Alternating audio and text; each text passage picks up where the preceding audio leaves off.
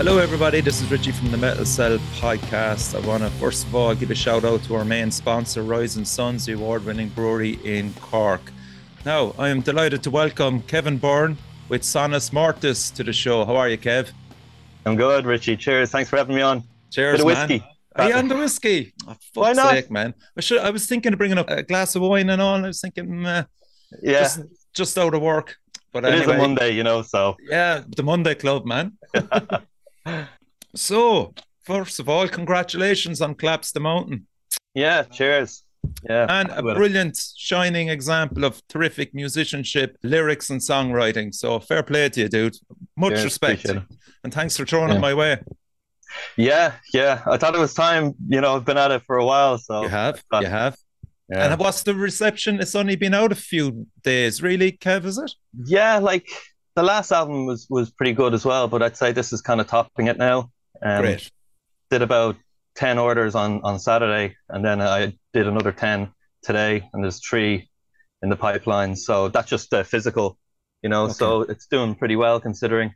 Like I don't do a lot of um like promotion. Like uh, only around the time I'll I'll build up to it. Okay. I, I don't I don't I try not to like push it really far. I try and keep it a balance between you know something you know a video or something you know that's worthwhile instead of just Okay. saying four days until I know. the I know. and nothing else. You know. Yeah, it's it's a common occurrence on the show that um I meet so many talented people on it and they create this incredible body of work, yet they're the worst at trying to promote it because Mm. everybody's different, I suppose. Kev, what's your kind of whole perspective on it? That like you've created so much, so much time and energy into it, and then created an album that means so much to you in so many different reasons, Mm. and you're surrounded then by normal day life, family, etc., and then you're going to have to go into full advertising and Yeah, pushing I it mean, out there. yeah, to try and get a balance, I suppose, is the main thing. Because, like, you know, at this stage, uh, you know, I'm 10 years nearly into it. Next year, I'll be, it'll be 10 years doing solo stuff. Um, Incredible. And with Valediction, like back then, and with Valediction, we weren't really, I mean, it was MySpace back then. so, I mean, that was completely different times. And even back then, you know, you'd, you'd like a band because, you know, on those pages because you wanted to follow them. yeah, Now it's a, I think it is a bit harder with like the algorithms, how things go, like bands, like Facebook and all, definitely want you to promote it with Mm. money, you know. Mm, yeah, Um, so you have to do different things now, and you know, TikToks or all that kind of stuff that I wouldn't even venture into now. It's it's too, it's not my realm, you know. yeah, But yeah, I do try to push it out there. I kind of feel with music, um, if it's good enough, it, it has to pass a certain threshold for people to start noticing it. I mean, the very first song I did, um, I pretty much did little to no promotion of it, and I, I just put on YouTube.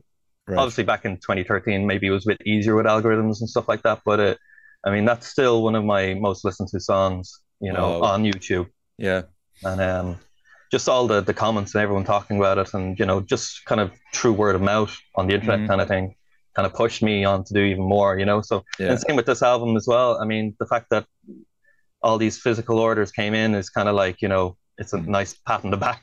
Yeah, and it's getting respect. to people. Yeah, yeah, and it's Yeah. great to see like it coming from random places and like someone from Japan asking for like an autograph and sign That's it on brilliant. the CD and I, I, love I hearing find that kind of mad. You know, I am Yeah. very when it comes to celebrities and stuff. I I'd avoid them. You know, Yeah. I wouldn't give them. Maybe it's an Irish thing as well. I just wouldn't give them the time of day. It's like leave them alone. It is Yeah. an Irish thing. Yeah. Yeah, exactly. Yeah, Yeah. It's it's like the podcast as, as well. Like I just like you fucking chart in New Zealand, you chart in Mm. Iran and all these random places, and you're just going, Wow, that that's nuts. But then you just fucking move on and you know, you just acknowledge it and go, hmm, how is that happening? you just really can't Yeah. dwell on it as such. Um, Yeah. From your point of view, obviously, they're your fans, they're buying the material off you. So it's interesting, maybe, to kind of look at their backgrounds. And would you ask some of them how they found you, for example? Or Yeah, again, I, I, I try not to prey on them as well. Um, and there's on, only if they've sent me an email themselves. okay, will fair I- enough. Obviously, I'll, I'll talk back to them and stuff like that. Uh, Sometimes I will ask because you are very curious to find out, like, where did you hear from me? Because especially like something that's you know from Ireland as well to try and get it globally. Mhm. Um, because like obviously there's a lot in Germany that buy my stuff and, and America. Traditionally, um, yeah, the strongholds, yeah. But yeah, the, yeah, obviously the strongholds and stuff. But yeah, just to find out, and it's like, well, YouTube or it came up on Bandcamp as a you know discover for the on the top feature when you you know your album comes online. So it's just that that second, you know, it's kind yeah. of like attention economy kind of thing. You only have so many hours in the day. Loads of people listen to podcasts like yourself, and you know yeah. that takes up an hour or so, and then you know there's not much time mm. left in the evenings. So, you know, I often find as well that there'd be some people on YouTube that would have a, a, station that would be just dedicated. For me, it's thrash. Like, so there'd be yeah. four or five different people that'd be posting thrash, new thrash the whole time. Is that similar for your kind of music? Is there people out there that would just kind of get onto you straight away and go, throw that onto a playlist or onto a YouTube channel? Yeah, yeah, yeah. And, and it's always the same now for the last few years. Like even with the my first album, and I was kind of pissed at the time because like you know you put so much effort into it and then you see it on like all these Russian sites and YouTube, the whole album. Yeah, like oh fuck, and yeah. then you realize, yeah, no. After the third album, I started to like be at peace with it and realize, you okay. know, these people are promoting it. I don't know what their backgrounds are like. You know, they probably couldn't afford anything, you know, in mm. these types of ways. So you kind of let it be and, and you kind of look at it as promotion because there is, as I say, it's like nearly collapse the mountain is is kind of that thing. We have mountains of stuff like you could go through mountains of podcasts and you never reach the top same yeah. with music same with yeah. there's so many parts of our lives that we can't reach the top you know and okay. that's okay yeah. but um you know as long as we we enjoy what we're doing like it's the journey rather than the destination you know yeah absolutely and the journey kev is interesting because you were with valediction because I mean, there's a real underground scene there now, and the likes of those bands are also being mentioned nowadays. Younger people are discovering them. Mm. So maybe just talk about, I suppose, the young Kev, where you grew up. What was the background? Was in music? You know, what were your yeah. influences? I mean, fr- uh, from an early age, I was into music, and how I kind of figured that out was when I was six and seven, just watching films Okay. And you know, I got the ear for the theme song that would be in in, nice. the, in the film. My dad would have the VHS tapes, kind of yeah. showing my age now, but uh, I'd nick them on the sly. So you know, t- films you record off off the telly, like um, Aliens, okay. Alien, Predator, Terminator, all the '80s classics, basically.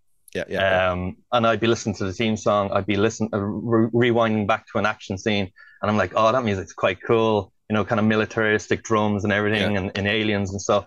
And around that time, my dad's kind of noticed this, and he'd you know buy me soundtracks. You know, I'd fall asleep listening to them, like John Williams, James Horner, uh, Jerry Goldsmith, and Hans Zimmer, kind of more lately. Okay. And then yeah. one big one was uh, getting Jeff Wayne's War of the Worlds on CD from my dad. Oh, sure, that's a classic. Yeah, yeah. I have that like, on LP. Would you believe here? Oh, class. Yeah, I don't know if it's um, the first or second pressing, but it's an old, old one. Oh, oh that, that's amazing. Yeah. yeah. it has to be the original, by the way. None of this new. No, stuff. no, no, no, no. Yeah. Um, but yeah, it's so I mean, cool just, that uh, fucking Phil Lynott is on it. Like, yeah, yeah, and I didn't know I that mean, time. I was so wow. young, I couldn't connect the two. Yeah, it's yeah, only okay. later on I was like, wait a minute, and you see it on the album, and you actually link it. It's like, oh, brilliant. Yeah, uh, his voice is excellent for that. Uh-huh. Um, but even like the whole idea of like getting the guitars, the synths together, um, like the story, I just loved that as a kid. Like, and I loved the 1950s film as well, which was like far superior to the Tom Cruise oh, Abomination. Abomination is right, yeah. but um, yeah, I mean, even like the music in the 1950s film, the team, uh, it's not really a team, it's just kind of real classical music, but it's really haunting. Sure, yeah. back then that was like, oh, this is kind of sets the tone for the film it does. But like that, all that kind of stuff feeds into what I do now. You know. Yeah. And so like you were like a sponge at the time. Yeah, yeah, oh, completely. Like, and you know, with my family, like they're not really musical. Like my mom would listen. We were encouraged into music, mm. but uh, my mom just like from growing up, she just uh, listened to the music on the radio. Only realized, like, after talking to her, like nowadays, like she's like, "Oh, I used to listen to Led Zeppelin and Rory Gallagher, all the '70s kind of rock and stuff." Class. And I was like, "Oh, that's kind of cool." Yeah, of course it is, man. And, um, that's really nice to hear. And like the first instrument, then was it a guitar?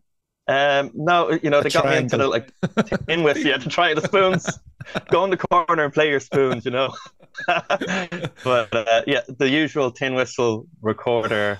Um, I, I eventually started playing um, in a Lucan, Lucan concert band, so out, out in Dublin. Um, okay. So uh, it, it was the and this is showing my innocence now, but um, uh, when I was like 14, 15, looking for a summer job, first thing I had my hobbies was playing the flute. I'm sure someone got a good chuckle at that. Like, um, Brilliant. but yeah, I, like I played with that. I was in a Lucan the, the canticle at the time as well when I was a preteen, and that's probably why my voice is so rigid and like. Well, I kind of think it's kind of boring because you, you kind of meld it into a certain tone at the time as a kid. Right. You, you okay. never really stray from that then. So that's interesting. But look, I kind of like doing doing baritone stuff. I might do more singing. I do a bit now and again in the albums, but um, it's it wouldn't be a main source. It's usually just pure screaming, you know. Yeah. but uh, yeah, and um, did you form a band in school then, or what happened then, Kev? Yeah, uh, in secondary school, we, but it was kind of stuff like, oh, I had a guitar, real like Ibanez, my first guitar when I was fourteen and we were playing things covering like Red Hot Chili Peppers, Foo Fighters, Smashing Pumpkins, like kind of the alternative stuff from the '90s that we would have kind of grown up on. Okay. And um, uh, like I didn't even have an amp. It was like um, like a double tape uh, stereo. And it, it sounded terrible, but to me it sounded great. It was like the best thing. Until you see someone else, then their band come on and they're way better than you, and they're blasting like Metallica or something, you're like, oh, okay, so this yeah. is how it is. yeah, yeah, yeah. It was only when I was 19 did I start to get into um, valediction. Then you know, um, okay. I knew one or two of the lads from from school, um, and like you know, I wasn't playing bass at the time, but they were looking for a bassist. Um, and yeah, it was just a case of their previous bassist was um, let's just say he had a, a boot on the end of his bass for balance. Um, a what? I don't a know what that was about. Yeah, a boot for balance. Apparently, apparently yeah. it was too heavy for him on one side, so I knew I didn't have much competition. Jesus. Um, but the lads were were cool. Like they were into like Earth, Maiden, all that kind of Nevermore, all those bands. Like, and I was kind of late discovering all the, all them as well. Mm-hmm. Um, so yeah, over like about 2005 when we when we started Valediction. Um, and then it was took about two years before we actually got a gig uh, and a full lineup, really. Okay. Um, we got a second guitarist, Kilo, um, and he was like brilliant. It's like he could sweep when he was like 16 years old. It's like he might be a bit younger than us, but we have to have him. Yeah, and then yeah. We had Lara Fraser, who was in. Uh, um, I went to college with Lara, man. Fucking no way. Yeah, yeah, great singer actually. Yeah, yeah, great. He was in like First Blood and Predator, all these kind of bands in the 90s. Fucking like, lunatic. Yeah, but it was great to have someone with experience compared to us. We were bright-eyed guys at the time. Was Lara uh, older than you? Yeah. Yeah, yeah, yeah. I'd say it was Jesus. good ten years. Oh maybe. my god, are you serious? That's fucking hilarious, man. But um, like we didn't we didn't mind because we are like, look, he has experience, he has mm. good stage presence, yeah. uh, someone who could sing. That's what we were looking for at the time. We were very much power metal type band. Oh yeah, um, and I'm I'm pretty sure he's the one who got us the supporting gig with uh, our, our, first gig, like with Mass Extinction. Do you remember right. them? Of course I do. Yeah. Yeah, um, class band like um, mm. like th- that was October 2007. So like that was the era. Like there was a mini thrash revival going on at the time. It was. Yeah. And they were kind of spearheading it. Yeah. As far as I'm concerned, in in Ireland at the time. And I remember their demo was coming out, uh, Creation Undoing, and this was their demo launch. Okay. They're releasing it in a place called uh, the Temple. So it was on Dorset Street in Dublin. Is that a cool kind of basement for a gig? The Temple was that down by Comet Records? Um, yeah, near on on on Dorset Street. So yeah, it's close enough to it. Yeah. Okay. Um, yeah, was, and, and, you know the fact that we got that gig, like I'd say, was probably because of Lara, you know, and mm. we were something a bit different on on on the support list. You know, I mean, there's Raging Conflict as well. They're kind of a war type band that were kind of like bolt thrower. Oh yeah. Um, and then there was Venusian Death Cell. Never heard of uh, them. You have you heard of them? No. um, oh, they are notorious. so I'll just tell you a bit about the gig then. Um, on, I just yeah. remember that part of it being a bit mad. So um, I remember going downstairs with, with our gear and everything, and you know they're on first Venusian Death Cell, and I have no real clue about them. So the whole crowd is kind of chanting "Vortex, Vortex," and I'm like, okay, let's see how this goes. Obviously, they have a following, so I was a bit, oh shit, like if they're good, we're on next. Um, so, but there's only one guy, and he's behind the drum kit, and I'm like, okay, see how this goes. And he has a mic, and then he just kind of bangs away. There's no other music except for him, and he's like screaming down the mic, Oh, and he was saying like "haha Halloween" and all this, and the crowd were repeating it back to him, and I'm trying to like figure out what he's saying in other songs, and yeah, the crowd are roaring after each song. Like it was kind of like beautiful chaos, but Jesus, that's mental. yeah, it was a bit mental, all right. A guy on drums. Apparently, there was supposed to be another a guitarist was supposed to come, but he just never showed up. so he just played the gig by himself. Yeah, just didn't fair play to him, you know. But um, oh after man. after after 15 minutes of this, uh, we were just told here, um, just go on. He's starting to get into a daze, so he's just kind of staring down at his kit, and we were like setting up around him, which was a bit awkward. Oh my And god. And he was kind of coaxed off, and then like we we played our bit, and gig went well, and like the lads from Mass Extinction, I have to say, were like they were pretty sounds, and Mm. they give us that slot and for our first gig and like to be Yeah. honest they were so welcoming like to the scene and all that and I think that kind of elevated us to get like more decent gigs from the get-go Mm. the fact that we were a bit deep, different like we did play a bit of cheesy power metal and um, no one else was kind of doing that at the time I Okay. hate to say that but you know a lot of people say like oh we were the only ones doing this Yeah, yeah, but yeah. um but as uh, and Mass Extinction had us on uh, for a few more gigs supporting as well so we must have been doing something something right so when know? you were looking around then at the scene, Kev, was it just a band decision to get heavier, or do you think it was just a natural progression for you as a as a band? Yeah. Um, Could you I have mean- been cynical about it and go, well, maybe we should go down this route because there's you know a bigger scene? see, we were doing well with Lara and and the, the clean singing. We we found out pretty quickly we were one of the few at, at the time doing it. Um, and like to have the synths as well, which was kind of frowned upon at the time. But at least we had a keyboardist, so it, Yeah. it played the part. And like you know, we were playing with bands like you know Starfall, Visitor Q at the time, which were Vile Regression, uh, Decay, Dead Label. They were all like starting as well around the same time as us, like Darkest Era as well. And Yeah. they were singing and um, like all real sound bands and got on with them really well. And maybe there was a bit of air competition around the place, but that's I kind of viewed that as a positive thing because Yeah. that only usually happens when it was a good support slot for a good band. Hmm And we didn't really play many gigs. We played about ten a year. Right. Uh, like we didn't play fivers every every weekend. If Yeah, we, you know, we didn't overstay our welcome. I found I, I, I kind of felt Yeah. like we played. We supported like Disaster. Germany Oh yeah. Fucking class band. were top sport. Yeah, great band. I mean, blew blew voodoo out of it. Like, and that was like 2008. Play with like Turzaz. They came over from Belgium and Yeah. they played Siege actually in 2017. So it's great to see Another them. Like, band. kind of reminded me. They played some of the songs they used to play back then as well. Um, Was Jim was, uh, Tobin in Cork at that stage doing any of the winter fest gigs? yeah, we did the 2008 one with Amon Amarth. Ah. Um, People don't class. believe me. The fucking I was I was only on about that the other day to someone.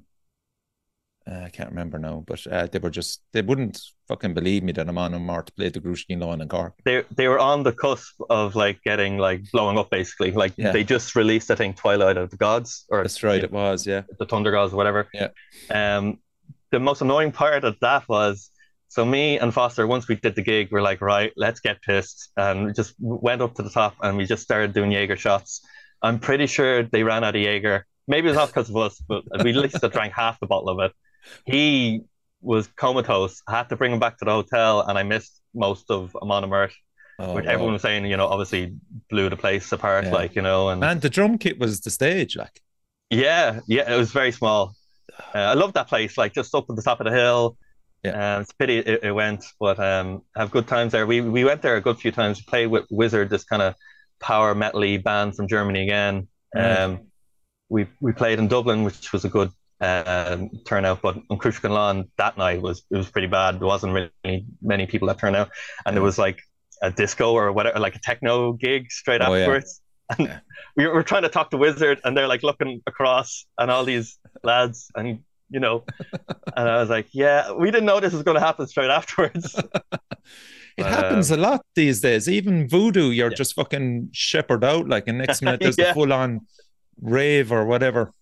Mm. What's going on? Yeah, strange. But uh, they were all Yeah. good times for you, Kev. And like you'd meet with other band members. Uh, you know, I'd like to think that those friendships are still there. Yeah, I suppose I'm not the funny. You probably wouldn't notice this talking to me, but uh, yeah, I'd be quite not not antisocial, but like I once I'm finished a gig, I'm kind of sweating like a maniac, right? And um, I I just want to like, get a few drinks, and you know, so if they see me at the bar, I'm talking to them you know, I'll get them a shot or whatever. And if yeah. they're, you know, playing with us or whatever, we'll, we'll, we'll drink with them and stuff. But um, yeah, I'd need time to like cool down and like just, yeah, you know, because I don't know why, but like just anything I do, any kind of exertion, I'm like, bam, I'm gone. But, uh, oh, that's mad. So, uh, when did Valediction come to an end, or? Yeah, so like we we replaced Lar in 2009 and we went down the heavy route. We were kind of yeah. listening to like In Flames, Dark Tranquillity, all the kind of melodic okay. metal, which was popular yes. at the time. Yeah. Um, and like we were detuning, we were like I became the kind of main songwriter then when when Kilo left. Okay. And um, so we went kind of down the, the kind of heavier route. And um, yeah, it was 2011 we brought out a debut album and that like was well received to be honest and i still get like I, i'm the only one that's on the facebook page now and i'll still get messages like oh i can't believe you broke up you split up. Any chance of is getting back together and stuff? Yeah. and, you know, i was only so, listening to it yesterday because of of this uh, interview tonight uh, the primitive architecture. Yeah. Yeah man yeah. there's two or three great tracks in there still dude. Tell me which one. Oh um i'll tell you now. If you can remember because uh i'll give you a funny one this this will settle something for me, or not maybe. But um, yeah, I remember when um, I was kind of pushing more of my material into the band, and uh, had a song called Transcendent, and um, I remember Kilo uh, listened to it and he's like, "That's one of the worst songs I've ever heard in my life." really? Yeah, and um, I remember in the Metal Ireland review, it was like it was given a paragraph, you know, kind of explaining like how he, he kind of thought was that was one of the stronger songs. Ah, and, the uh, Siege of Dis. Oh, Siege of Dis, yeah, class, yeah, yeah that's, that's a great that's song. song. so that that settles that. Oh, okay, fair enough. but um, yeah, you can see the two different um kind of songwriting there, like you know, yeah. the more power metal driving stuff that Killer would write, write, and then kind of the darker stuff mm. is more my stuff, you know. And yeah. I had to continue with it with Sonus Mortis, you know. Yeah, yeah, um, yeah but yeah, it was it, it, basically came to an end. Like we were doing good gigs. We played with Diamond Head. We got them like Martin, uh, our singer at the time. He got them over. He promoted it. Uh, went to Dundalk and Dublin, and uh, it was great to play with them. We were playing with Blaze Bayley, um, and a few others. And then I think by the end of 2011, tw- uh, started 2012, we were kind of we got this uh, buy-in tour, right, uh, for a band called Pro-Pain and, of um, course, I've heard of Pro-Pain. Yeah. Yeah, the P A I N, not not a propane. Not the American. Pro- the American. yeah, the American band. band yeah. yeah. and yeah, I remember googling them, and it was like a fistful of hate and like the American flag in the background. I was kind of listening to their songs, and I was like, hmm, How's this going to match up? Like, I don't think it matches up with us. Like, obviously, we went a bit heavier, but we weren't kind of like a a nu metal Hatebreed chalk and cheese, dude. Yeah. So, and I was looking at the crowds at them, and I was like, yeah, that's not gonna. We're gonna get absolutely. Like I thought it would be the end of the band if we actually did that buy-in, and it was a buy-in as well. It wasn't like if it was Arch Enemy at the time or one of those kind of bands we were more, more linked up to. Yeah. We would have probably jumped at it. Yeah. And I was in a job at the time. You know, I was it was recession still. People were let go in the job previous, you know, and you know Foster was doing exams. Our drummer was a chef, so it was kind of nearly split okay. three to two on doing it, and that kind of left a sour taste with a lot of the a lot of the guys. And then I think we did the Wacken competition. We were in the final with Cold War, and they, they won that year, oh, deservedly yeah, Cold so. War, yeah, yeah, and um, yeah, and I think that just kicked us as well. it was like icing on the cake to go. Yeah, it, it was kind of just left. It was never like official. Okay. Um, but yeah, it just kind of ended like that. So I mean, it wasn't any like Martin's still doing like cover bands and stuff, and I'm still doing my own thing. Like, and the other lads are like doing their own stuff, like not music, but you know, yeah, like yeah. their own paths and stuff. But uh, yeah, good yeah. times though. Oh yeah, definitely, Jesus. And like when you look back, even at the the scene back then, Kev, I don't know, do you go to many gigs now yourself? But uh, the scene back then was pretty healthy, wasn't it? Yeah, I mean, there was, there was like I think at any stage there's always tons of bands. As you you mm. find out, like the past few years you've been doing this, you know, since yeah. 2019 or whatever. Yeah. Um. There's there's tons of good stuff out there. Um. There's there's just as much bad and average stuff as well. But um, back then it's pretty much the same, except I think there was more bands. Yeah. They they kind of pop up and then a year or two later they're gone. You see them at a few gigs and then yeah. they disappear. There's always a cohort of a few like the Economy and uh, Evolve Regression, Dead Label, and Dark Seer, and all those bands kind of came up with us, and they kept a few of those kept going while we we filtered out eventually. But um, yeah, I mean, I still try and get the gigs. A lot of stuff in Fibbers now, I find like you know instead of Friday nights, Saturday nights, it's kind of cover bands now as opposed ah, to brand new bands or so whatever. True. So and they they get the fucking crowds, man. They do, yeah, yeah. I mean. Martin plays um like in Thin Lizzy cover band. He does Motorheaders. He does ACDC. Like one night he could do maybe two or three bands up, yeah. and he's like switching between wow. the Prosonos and everything. Like you know, Jesus, tons Christ. of people tons yeah. of people. Like I mean, you only have to look at the likes of the Seattle grunge machine, like that. They can fill out the academy. Yeah, yeah. And my friends in a Tool band as well, cover bands. Um, can't remember their name. I should know. Confi's the drummer. Oh and, um, God, what are they called? They're actually very good. Uh, they're the brilliant. Grudge. Yeah. Is it yeah, the yeah, they're even. Be- I'd nearly say they're better than Tool in terms of the set list, anyway. Yes, absolutely. Um, yeah, yeah. They they play all the favorites, but um, yeah, I mean, it's still healthy. I mean, it's great to see Dead Label uh, still going and like you know, far, to, uh, you know, going beyond what we ever to did. Bloodstock, and, yeah, man, fair play yeah. to them. They're on the main great. stage there. Yeah, it's brilliant. Yeah, so it's, I mean, they're they they were always class. Like and like when they used to be with us and stuff, they were nothing but like sound even back then. But they had you could tell they were they loved playing and they loved to like they were serious mm. about it as well. There was undercurrent of being serious about it yeah. But you know, being sound as well is always class, like to, yeah. to add on top of it, you know. I suppose it would be correct in saying you made a, a really important friendship and relationship with uh, Michael Richards of Track Mix Studios. Yeah, um, uh, uh, we used him for the Valediction uh, mm-hmm. album, and um, just saw how he worked. And um, yeah, I, when it came to doing my own stuff, I was kind of like, you know, I kind of know what he's about. He's done the synth stuff as well, so he knows you know in terms of yeah. mixing and all uh, how to how to blend that in. I had I had a few songs written, but there was one in particular, the one I talked about at the start, uh, a pale reflection, and um, I said I'd go in for a day, see if it worked. If it doesn't work, I'll leave it. You know, no one will have to hear it. Yeah, yeah. And I was actually originally going to not have any vocals whatsoever. And I said it to Mick, kind of bouncing back and forth. And he's like, go into the booth and sure, I'll I'll let you know if it sounds good or not. Yeah. And within like one or two of the verses, he's like, "This, just keep going." Yes. And uh, yeah, that that's what made me stick with it. Then is because you know I didn't have much confidence in my voice. Um, I would have done backing vocals for Valediction, okay. but would have been pure just kind of roaring rather than trying yeah. to scream. Yeah. So, um, yeah, happy enough with it. And then that kind of continued on for like since then. So I've known him you know, more than uh, being in the band of Valediction and stuff. Yeah, know? it's it's incredible, and I talk to a lot of solo uh, artists on this that come out with with their own projects, and I find that a lot of the time, a guy like Mick, Mick Richards is vital to them because he can give you the feedback, you have the trust, and yeah. he can he can be open enough as well to you to suggest things oh, yeah. change, and you'll take it on board. Yeah, you, you you need that as well. You need a kind of back and forth, and um, he's good with that, you know, and he, he's good with like spotting things and, and, and hearing things, and yeah, and, and just the whole mix and like just the whole process with him. It's it's very easy with him, you know, and straightforward. Um, obviously it's it's great like to be prepared as well. I, I kind of prepare a lot of it at home now. Yeah. The first three albums I used to go in, record everything, vocals, guitars, bass. I used to oh. sit behind the kit and just do the cymbals because like no way could I do like I'm not a yeah. not a drummer at all. Yeah, yeah used to do cymbals and stuff, but doesn't really blend well and bleed well in. How long would that take, so, Kev? The initial first three albums, like you'd be in the studio for what a week, I'd guess.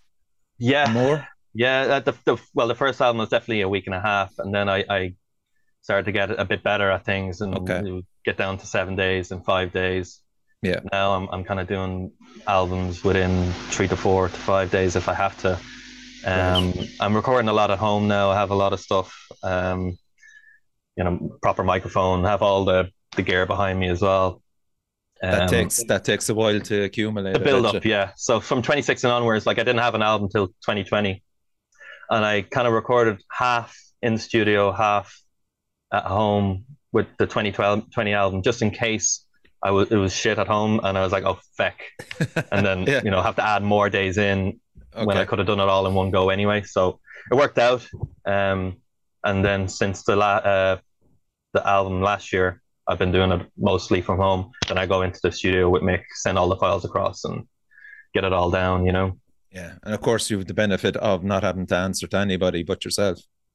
Yeah, like I, I think labels now just uh, to me it's more of a middleman. Just for me personally, it's like it is solo stuff. They're not yeah. going to get um, the gigs and all that that are more favorable. You know, you know, there's not much in, in album sales yeah. um, for them. You know, there's no real point. Um, so I like doing it myself. Like you know, you carve out your little your little section, your little niche, yeah, and um, you get your fifty odd fans, and you know, it's it's great to see that you can sell out. Like the third album's now fully sold out. Only have about ten CDs of the last two albums, and then this album's fifty percent of the way there already for physical yeah. sales. So happy enough, you know. Yeah, and of course the live aspect, you're done and dusted with that, man. You're not doing any any of that. Yeah, it would be a lie to say like you wouldn't secretly love to like obviously play the siege, which would yes. or something something grand, you know, to like yeah. top it all off. But um, yeah. I think uh, like the way I I I I program a lot of drums with um with the mind of like you know Dave Lombardo and all this kind of stuff. You know, yeah. I, will take a lot of their tricks and kind of shape it into our my songs and stuff like okay. that. And I know like that's killing off uh, ninety uh, percent of the drummers out there. You know, off the bat. Of course, but there is, yeah. I mean, you could make a set list at this stage with with songs that are w- well well doable. You know, but I, I found it, uh, especially towards the end of Valediction, I I actually found it hard to to gig, and I didn't. I started to not enjoy it a lot. Oh, um, really? Yeah yeah, it was just I don't Probably know the what, waiting around, or is it? Or yeah, yeah, and you know, you go all the way down to well, not all the way down, Cork or like up north and stuff, and you're there for the whole day, uh, sound checking at four or three, and then you're waiting, and yeah, not really enjoying that part anymore. And then, yeah. even though I was people, in my twenties, yeah, a lot of people don't think about that. I mean, yeah, like for a thirty minute set the, mm. the, the, travel, the waiting around, you're getting food. There's, yeah. there's expenses thrown in there, and just to play for thirty minutes. Then, but like yes. obviously those thirty minutes will be, you know, the release. This is what you're working to as a musician, anyway. You know, yeah, yeah. Listen it's, to your music um, and... and and then I I got really critical and like I don't know if it's like it was a controlling thing, but like you'd hear something going wrong, like the drums or something, or you hear something else, and that like stick in my mind. Then I was like, oh that didn't sound right. That didn't sound right. Maybe it's because I'm a bit of a perfectionist. Oh, okay. Um, you know, you start to hear, and these things start to niggle me. As like maybe it's a bit more than just those things. that was more of a symptom than you know the cause of me not to enjoy them. You know that kind of way. Yeah. Um, but yeah, I'd love to. You know, I, am glad we didn't go full on. You know, Fibbers every week back then with with valediction, and you know, if if if I ever was kind of blessed to have a few guys that wanted to do it, then you know it would be one-off kind of gigs, you know. Yes. But it's very, very unlikely. And the songwriting process then with your Kev, is it composed mainly on a guitar or keys or what way do you approach it? Yeah, I mean, I have a keyboard and stuff. It'd be very rare I get a song started on that. I remember okay. reading in a Kerrang magazine, actually, um, Trent Reznor was kind of, he was asked the same question and back in the 90s, he was like, oh, I used to grab a tape player and then just grab my acoustic guitar and then just start riffing. He would um, then listen back to it and take, uh, you know, oh, that's a good riff, that's a good riff, and then start from there. Okay. So I pretty much get my acoustic guitar and um, just riff for a while. Remember I was watching uh, Varg, his crazy YouTube oh, channel. Jesus Christ. Um, just what? randomly watching it, and I was like, oh, he's talking about like songwriting. So I was a bit interested, and he's like, I used to hum uh, lead melodies over his rhythm to get an idea. Okay, yeah. Then that, I started doing that. And I was like, oh, that's kind of cool. So you'd be like, you know, humming along to whatever rhythm part you're playing, and yeah, just build it up by by that. Um, from the Valediction days, we used a software called Guitar Pro. It's basically like making MIDI, um, MIDI, like computer music. Basically, you could tab out everything. So like every single song I have, and even in the Valediction days, we have all the songs tabbed out. Like you could play it like computer music. And um, really, well, of course, like I'm not a proper musician, so I've never heard of that. Yeah, so it's like um, I'm sure a few of the guys that you've had on, or uh, especially maybe solo artists, have yeah. have used Guitar Pro. A lot of people is like you're mad to use that to be like you have to program every little bit, you know, even all the drums, everything, the synths. But um, that has really helped me. So every single song you hear, I've I've already had a, all that tapped out. I can play along with it.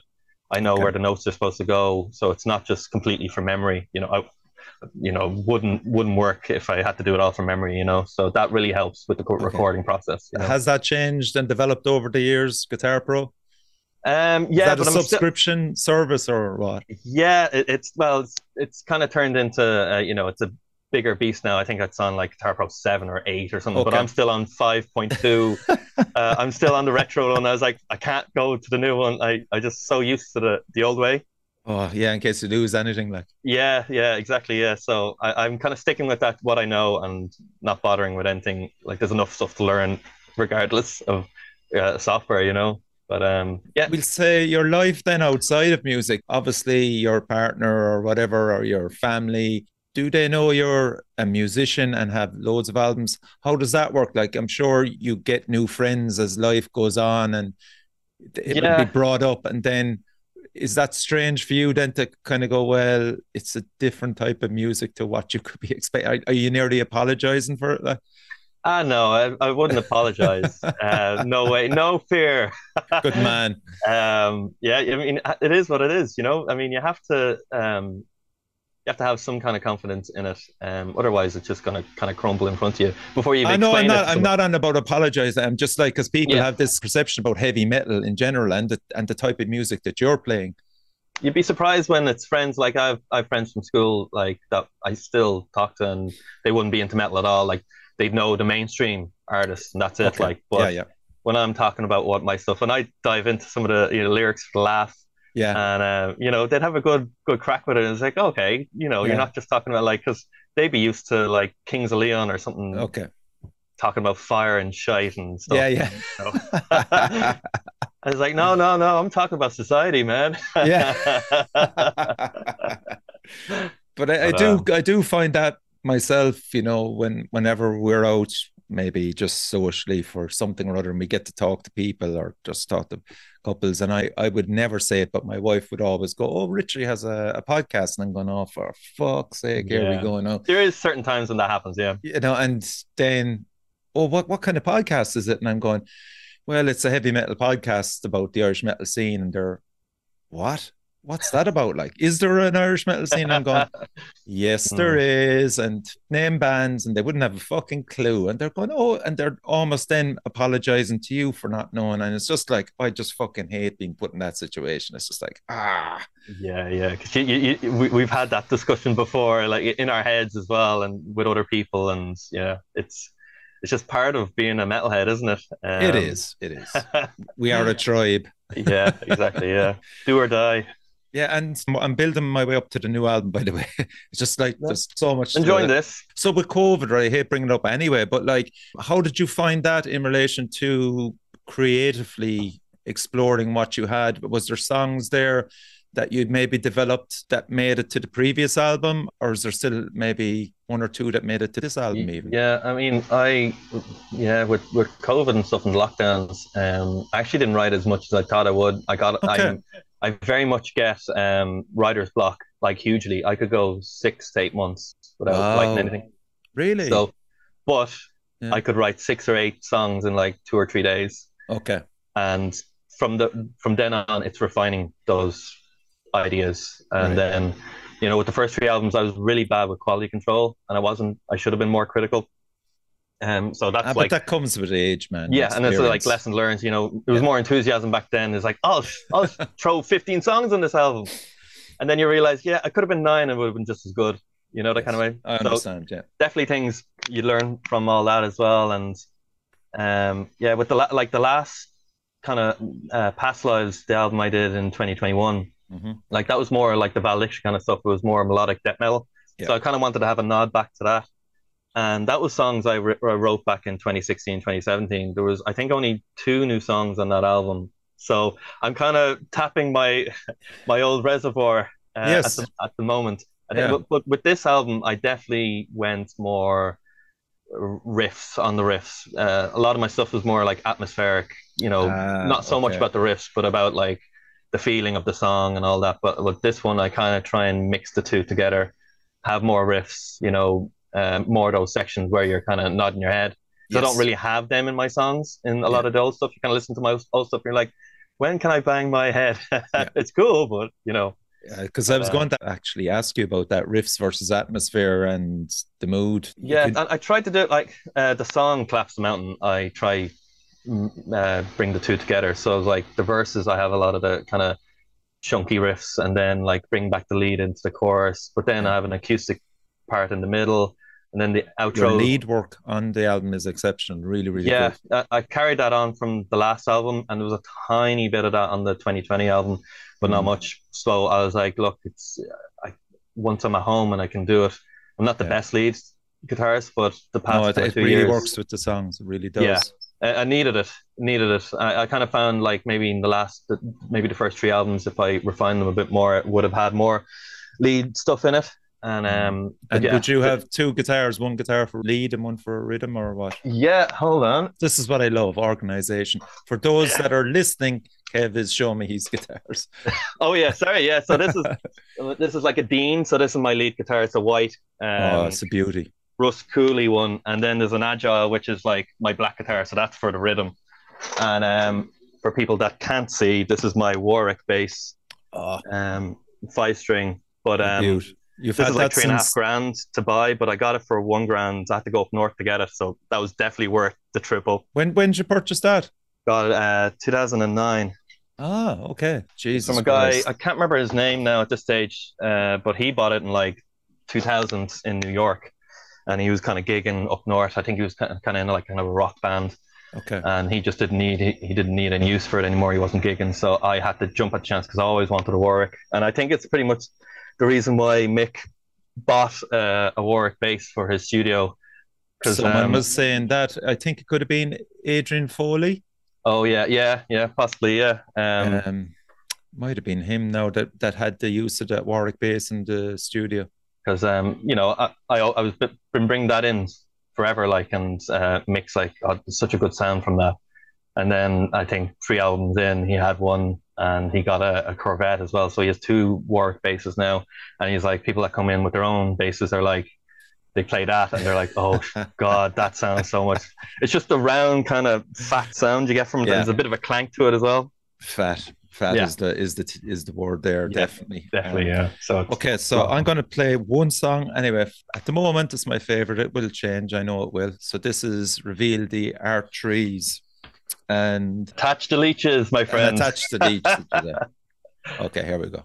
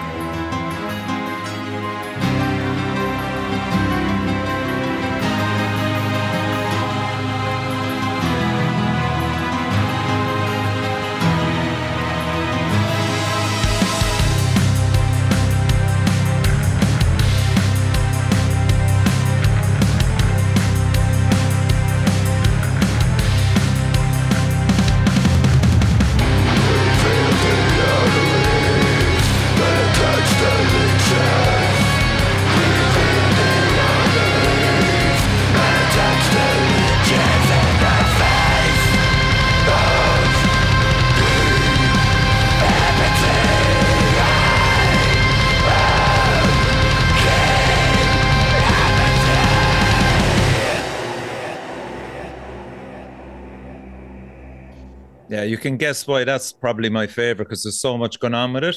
Yeah, and and like there's some great lead work right through as well, and and some fucking riffs, man.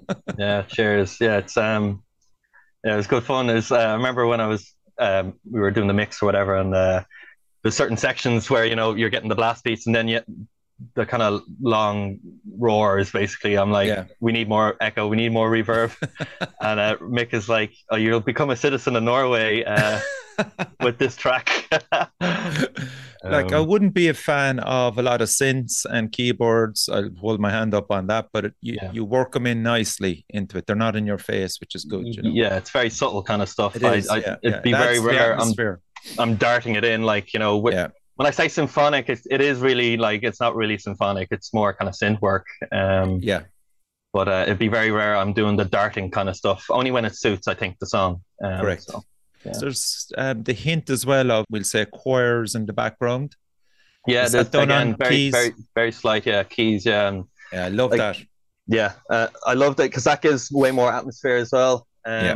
So I was trying to marry the two. Like that's a good example of that song of, of getting mm. the riffs along with you know still have the stuff in the background and, and yeah. still there there's kind of a presence there's always a, a line or a synth that's that's under everything you know yeah i want to talk to you as well about lyrics sure is there any kind of william gibson philip k dick influences coming there's, uh, edgar allan poe ah, okay um, that, well Why not? yeah, there's a bit of him in uh, the title track. Um, okay. People will probably spot it out once you once you listen to it. But yeah. um, I try not to give too much away with explaining the albums in terms of like lyrics. I like when people give their own, you know, yeah. view. Well, that's fair enough. Absolutely. Own interpretations, but you know, I, I, I always try to, at least I try to do like a three prong approach in terms of like give the listeners, you know, a chance they can, you know, bring out a view in it. Um, then in terms of the album context, there's lyrics for it, and then you know, sprinkle in a bit of my own kind of personal stuff and yeah bits and pieces, you know, that kind of way. So yeah, holistic cult there. The cult conformity in fashion, finding faults in everyone is lacking in compassion, opinionated importance, knows no bounds, while guilt announced in a court of clowns. Really cool. I like that. Yeah, yeah, that's very much on the nose. I think that one. but you know, it's it's very much like you know, there's kind of that cult perception of like you know a, a certain fad or something that's going on in society, and it's like okay, yes. we need to uh, you know, it never happens in practice. Everyone says, "Oh, it's great to be this way," and like you know, have a, a devotion towards a certain viewpoint. But you know, human instinct kind of kicks in and mm. doesn't go the way everyone thinks it will go. And you know, you kind of need to push against the grain and have a bit of self awareness and you know, don't judge a book by its cover. You know, we kind of went across that like talking to mates or other people we know that aren't into metal. You know, things aren't black and white and things are complicated. People are multifaceted. You know, so yeah. yeah. Um, I picked out another one as well. And it's funny, the, the title renders all obsolete. Shout out to Yurt, who have an album title and a song called Upgrade to Obsolete. Oh, okay. Were you aware of that? No? No, no, it wasn't actually. Sorry, yeah. yeah. And a big oh. shout out to them. They're fucking super band. Yeah, um, yeah. Another three piece from Dublin. Cool. But uh, render us all obsolete, mute the noise and fuck the norm, elevate me higher beyond the human form. We must find a source of the version truths that sponsor corporations through the polling booths. Another good social commentary there, man. Yeah, there's a bit of social political kind of stuff on this album. I, I don't want to veer, I don't usually veer that much into it. But yeah, uh, I was surprised very, to see it. Yeah. Yeah, it's kind of a dystopian future. Like, again, it's very much on the nose and using a bit of technology in the future, you know. Yeah. At first, it, like to enhance this. I'm not saying this is happening. I'm not going to go down any conspiracy theory routes, but like if you ever project things out if you want to predict things like you know health reasons given first and then you know you're programmed into submission so that's the very much the idea of like what could happen if there was like system or government control yes. too much of it um and just to be like you know what type of world it could be if we don't you know we're not careful or yeah. you know that type of thing. Yeah, because like that's that's my point in relation to like Gibson and Philip K. Dick, because one mm. other set of lyrics there in nanotech required is plug me in and obey, feed me the code and betray myself, a race to the bottom, no climbing up the walls, my words and the voice is mine. Yeah, and earlier in the song I say like my words, but the voice ain't mine. Yeah. So and at the end i'm like it is mine. So um, i don't know if you ever saw that stuff. Um, you know adobe um, the company they released uh, a youtube video on uh, ai software that you know can record you. Uh, you you might talk for a minute or so and then they can edit what you say and they can put in new words and it sounds exactly like you. It can emulate wow. your voice. Okay. So like extrapolate that out you know it's like i mean we all know what photoshop was like in the 90s but nowadays yes. it's like you can't tell what's what with with yeah. photos. Same yeah. thing will happen with audio. You know, in ten years' time, if you extrapolate that idea out, you'll have Morgan Freeman in every audio book. Mm. Um, you're Richie. You'll you'll if you don't want to do it anymore, you can just type it all out. Have a program, Rich, in, in Wouldn't the middle. Be great. Wouldn't you think anybody would notice, Kev? you sitting in the background, just drinking away. We do more than drinking. just keep the audio off. Yeah, but I mean, like it's just a bit of a theme that I've, I've I'm just trying to explore with you because in your past lives album, that song uh, become static. Mm. Just a test, you know, man. Like, cause your, I mean, your lyric content it's fantastic, but in that become static. It's kind of hinting at you're kind of looking at dystopian world and in the future because with the lyrics discard the weak seek out to terminate the cells that break away form bonds and mutate so replicate upload and activate sequence and recreate the carbon primate that is me mm. is that yeah. out of sequence in relation to the rest of that album because there's another track in that album as well that kind of hints at again this future that's kind of out of control in relation to technology because a lot of your lyrics then would be not quite mythical, but you know they play along the lines of overthrowing, Yes, setting the defiance kind of- kind of stuff. Yeah. Um, and I suppose it's only it's only really since the third album I started doing all that kind of stuff as well. And uh, but I never really went in the technology route. It's only in the past two albums I've kind of fully yeah. fully explored it a bit more. And yeah, I but- think it actually suits the music, Kev. yeah, yeah. It's And interesting.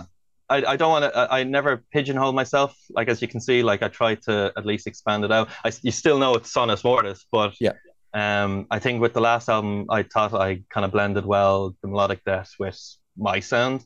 Yeah. And then the lyrics I tried to keep somewhat similar, but adding more to my bow. You know. Yeah. Um. I suppose what I'm trying to get at is there a concept in between those two or three albums there that you're exploring yeah. sections, we'll say, of of songs. Yeah. I suppose like being in IT, you, you, I can't help but think. Oh, of- really? Are you? Yeah. Yeah. I mean, Ah. I've been Okay, Playing so that computers, makes was a sense then. PC gamer since I was like seven or eight. So like playing Doom and Quake and all these games, all the soundtracks as well, brilliant See, on them. yeah. But See, um, these fucking questions, Kev, man, I weeded it out that you're IT. I'm, I'm a complete that makes nerd. sense. That makes sense now. Okay. Okay. Yeah, But Well, um, not yeah, bad, man. I mean, that's great to take your creativity from that side of things, you know. yeah, no, you know, o- o- obviously, like you know, in metal, like we we explore things that like a lot of other genres don't really Yeah. do. Um, and you know, it's perfect example of of going into those things as well because um, you never know what the future might hold. You know, there might be perfect imitations of us in the future. Yeah, Still scary, going. man. That's scary. But uh, we'll need Kurt Russell with the flamethrower. um, I'm going to play the title track, if you don't mind. Collapse the mountain. Go.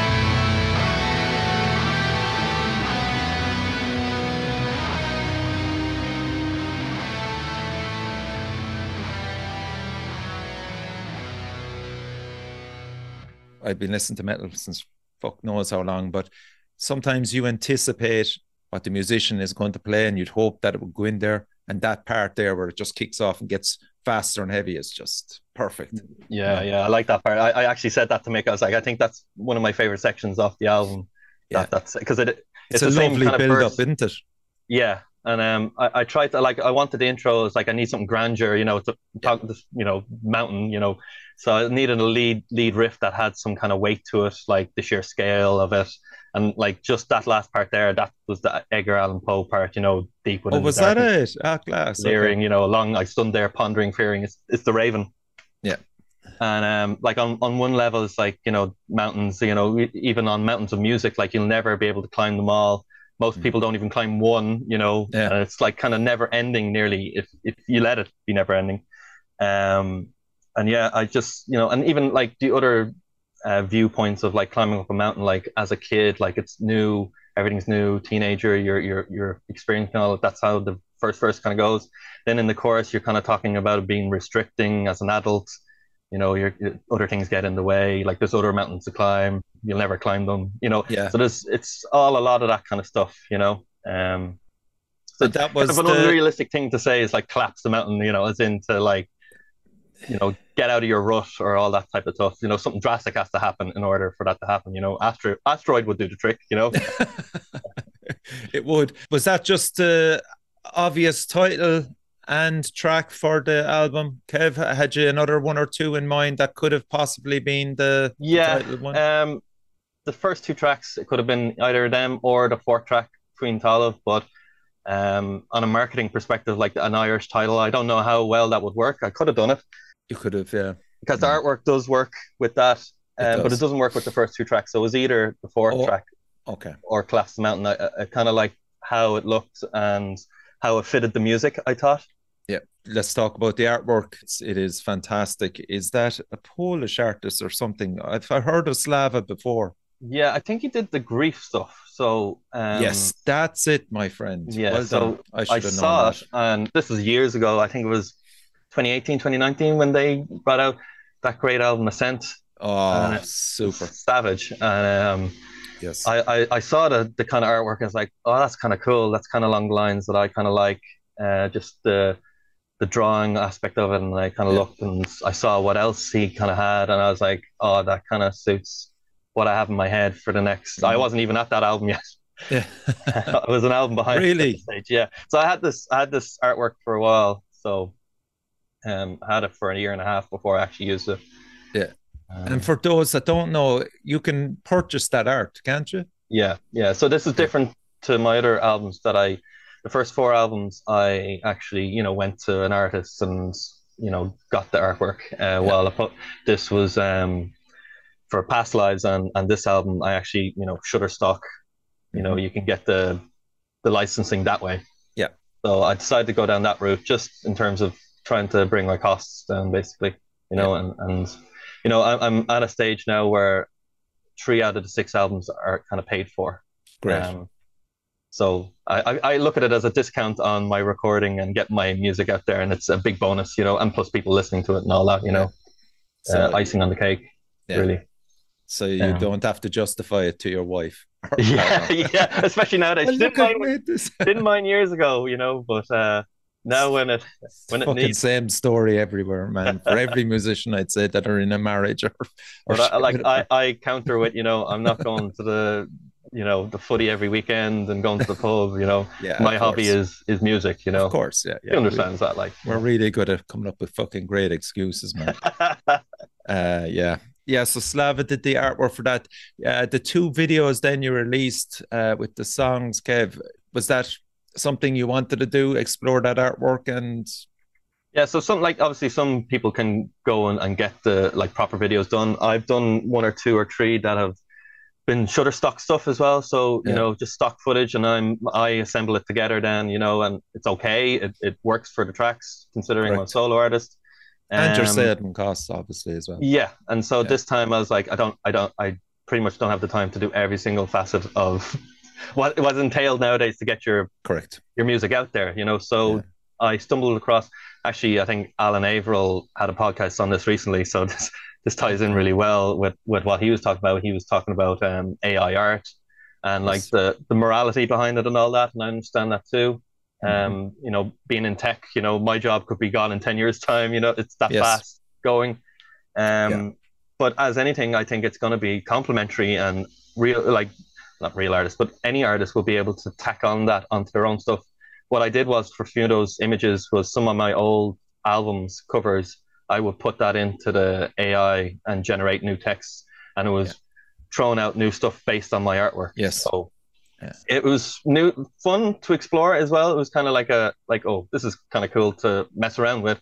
Of course. And then yeah. I just started morphing all the pictures into one another and trying to Mhm. go with the lyrics. So I was putting the text prompts, you know, as my lyrics into it as well. So it wasn't just like I'll just, you know, take all these random things and throw it in. So there's a bit Yeah, of thought yeah, behind yeah. it. Like, and I thought it, it went okay actually.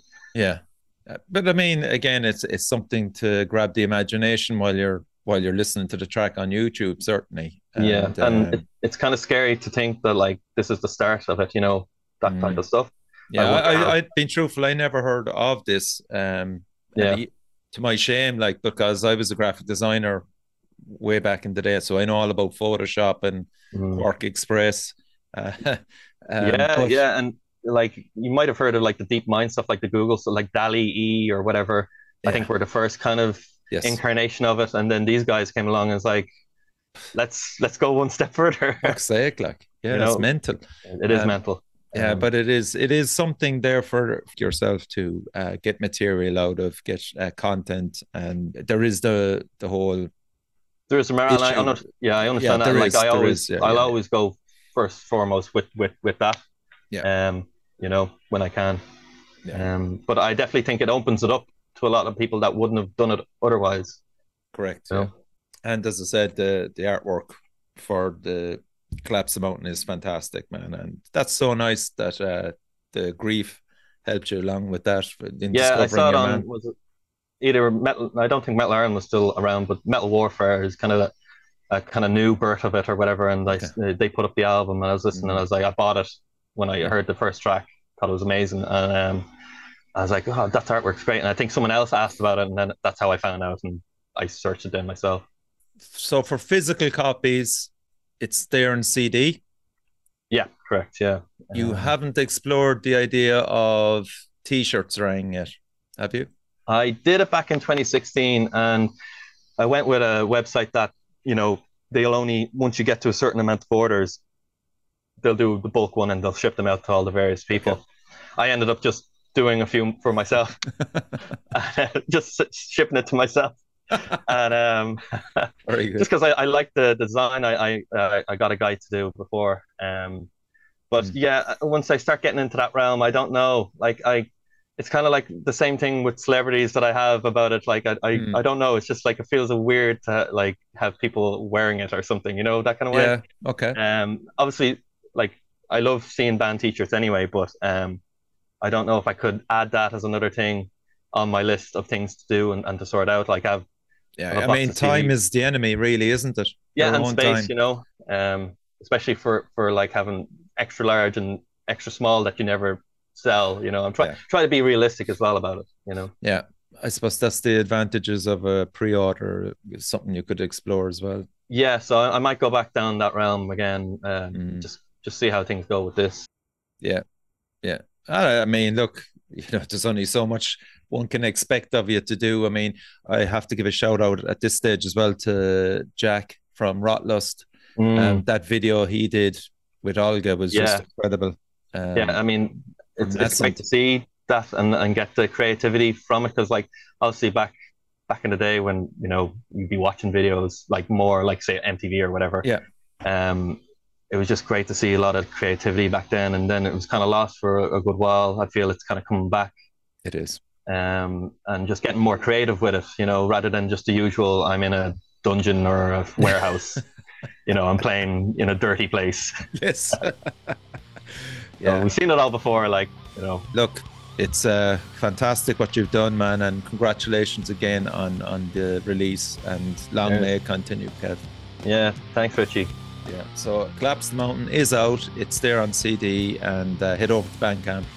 You'll find it there. And Kevin is raising a glass there of whiskey, and uh, and you know what? It's nice for you to come on the show, and, and it's great to celebrate another stellar release the Irish metal scene. And thanks to that, Kev. Fair play. Yeah. Cheers, Richie, and thanks for all you do and, and all your metal uh, cell uh, members as well. It's, it's great.